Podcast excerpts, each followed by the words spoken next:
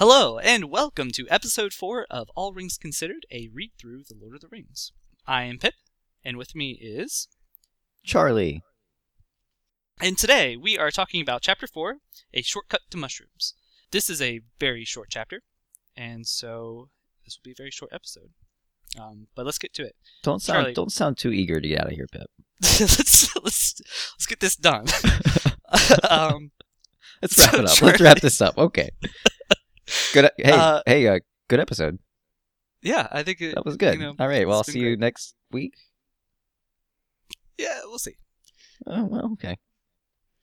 Um, but yeah, so uh, in this episode or in this uh, chapter, Frodo, Sam, and Pippin are walking through uh, towards Buckland, and they they wake from their experience with the elves, and they take a shortcut to stay off the road to avoid the Black Riders, and they end up at Farmer Maggot's house. And after having dinner with him, they go back out into the road at night, and they meet up with Merry on the road. So Pip, this chapter, this chapter actually really is short. Like jokes aside, actually it's about ten pages long. There aren't too many big events in this chapter, so I actually don't really anticipate a whole lot of conversation. To start with, let's go ahead and just start. Was there any highlights in this chapter that you picked out? Anything that really stuck out to you?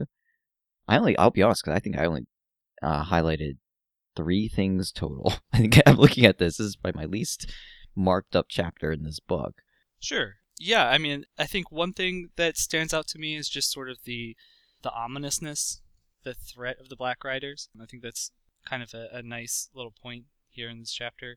I like the way that when Frodo is going out onto this open field, he looks back up at the top of a hill and expects to see a darkened figure up at the top far away, but doesn't see it. And just that sort of feeling that you can have when you're expecting something or you have that feeling of dread where you just start to see or imagine things where they're not. And was it was it in the last chapter when he when he did turn around and they did look up on the ridge and and there was one up there? I, I know last I think actually it was in this chapter. Okay, because I just remember last episode we didn't discuss the riders very much, but that was like one image. What are you? I think that was last chapter though. I don't. Maybe. Um, I'm not really sure. If so, I totally missed highlighting it. But yeah, there is something. I do love the creepiness of these early chapters, and it's it's this interesting contrast between this sort of idyllic Shire and these creepy, terrifying things. For me, one of the something I highlighted here regarding the riders was that we see in this chapter again another song that they sing, and it's about drinking. But regardless, after they sing, all of a sudden they, they stop because they hear the black riders like cry, some kind of creepy, piercing, sharp cry.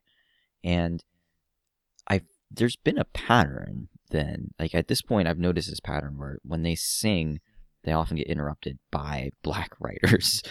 Th- th- this this seems to come up a good bit. Last chapter we saw it when they sang the the the walking song, and that was when Frodo said like, "Oh, hush! I hear hoofs. Like, let's get off the road." And and then uh, they look to see, and it looks like a black rider's there, and the elves come and basically chase it off, essentially, not knowingly, but Yeah, that, yeah, that is there's something there. It's- Something going on there about like they sing, riders come, or at least riders are It- heard.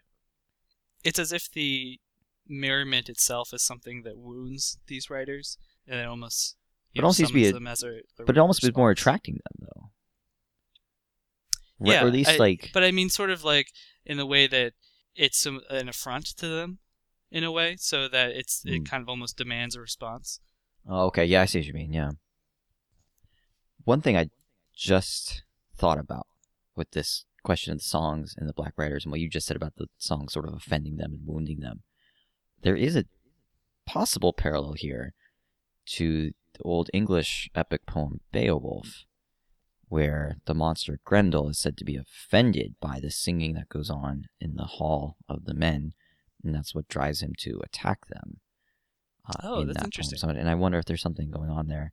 Obviously, Tolkien was a professor of, of in Old English literature, so he would know that. He obviously knew that poem very well.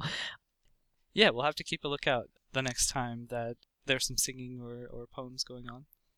One thing I'll say that I did like about the chapter, just a, a small funny thing is that it's interesting how Frodo and Sam and Pippin come up on Farmer Maggot's land, and Frodo's immediately very nervous because 30 some years ago, when he was a, a young hobbit, he was caught several times stealing mushrooms from Farmer Maggot, and he's still he's worried that he'll sick his dogs on him and the dogs will eat him, and or at least he holds a grudge.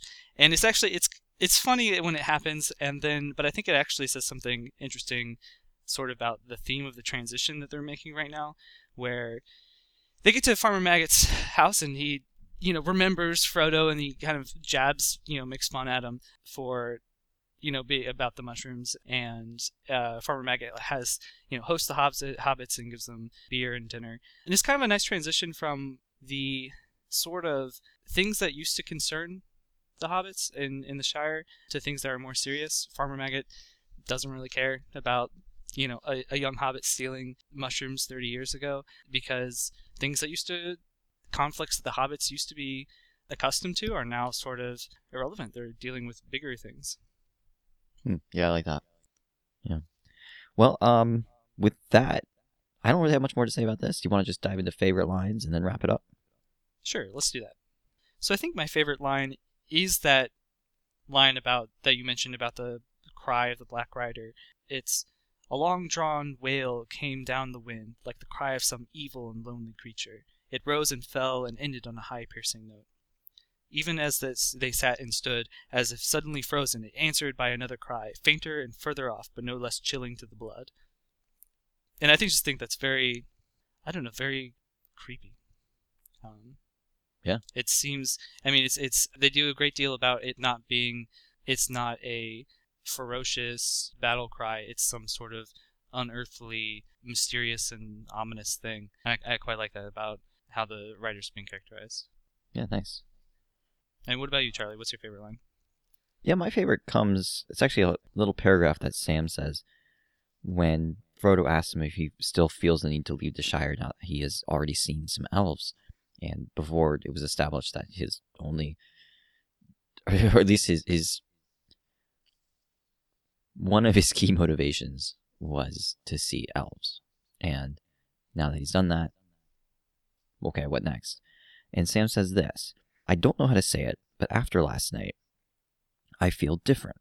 I seem to see ahead in a kind of way. I know we are going to take a very long road into darkness, but I know I can't turn back.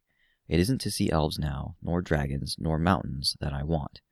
I don't rightly know what I want, but I have something to do before the end, and it lies ahead, not in the Shire. I must see it through, sir, if you understand me. And I really like this paragraph because I think it's just something really relatable.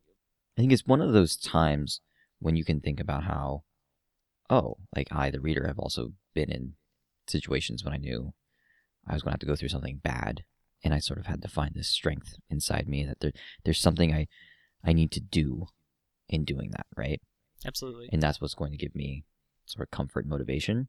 So I think it's relatable. I think it's also the first sign it's it's it's the first instance of Sam not being a total like, doofus in some of these chapters, right? I mean, he's he's he has those moments when he's clearly is the smarter of those hobbits that sit around and just talk nonsense about about the outside world, and he clearly is a little smarter than them. But otherwise, he's often portrayed as kind of silly and, and dopey, and so it's nice for him to get this moment when he has he, he's well spoken and he has a lot of strength and it's sort of a sign of things to come, I think, because as the book goes on, he he clearly becomes a lot less dopey uh, right. and much more admirable. And here's our first sign of it. So, all right. Well, with that being said, that does it for Shortcut to Mushrooms, Chapter Four. We'll see you next week for Chapter Five: A Conspiracy Unmasked.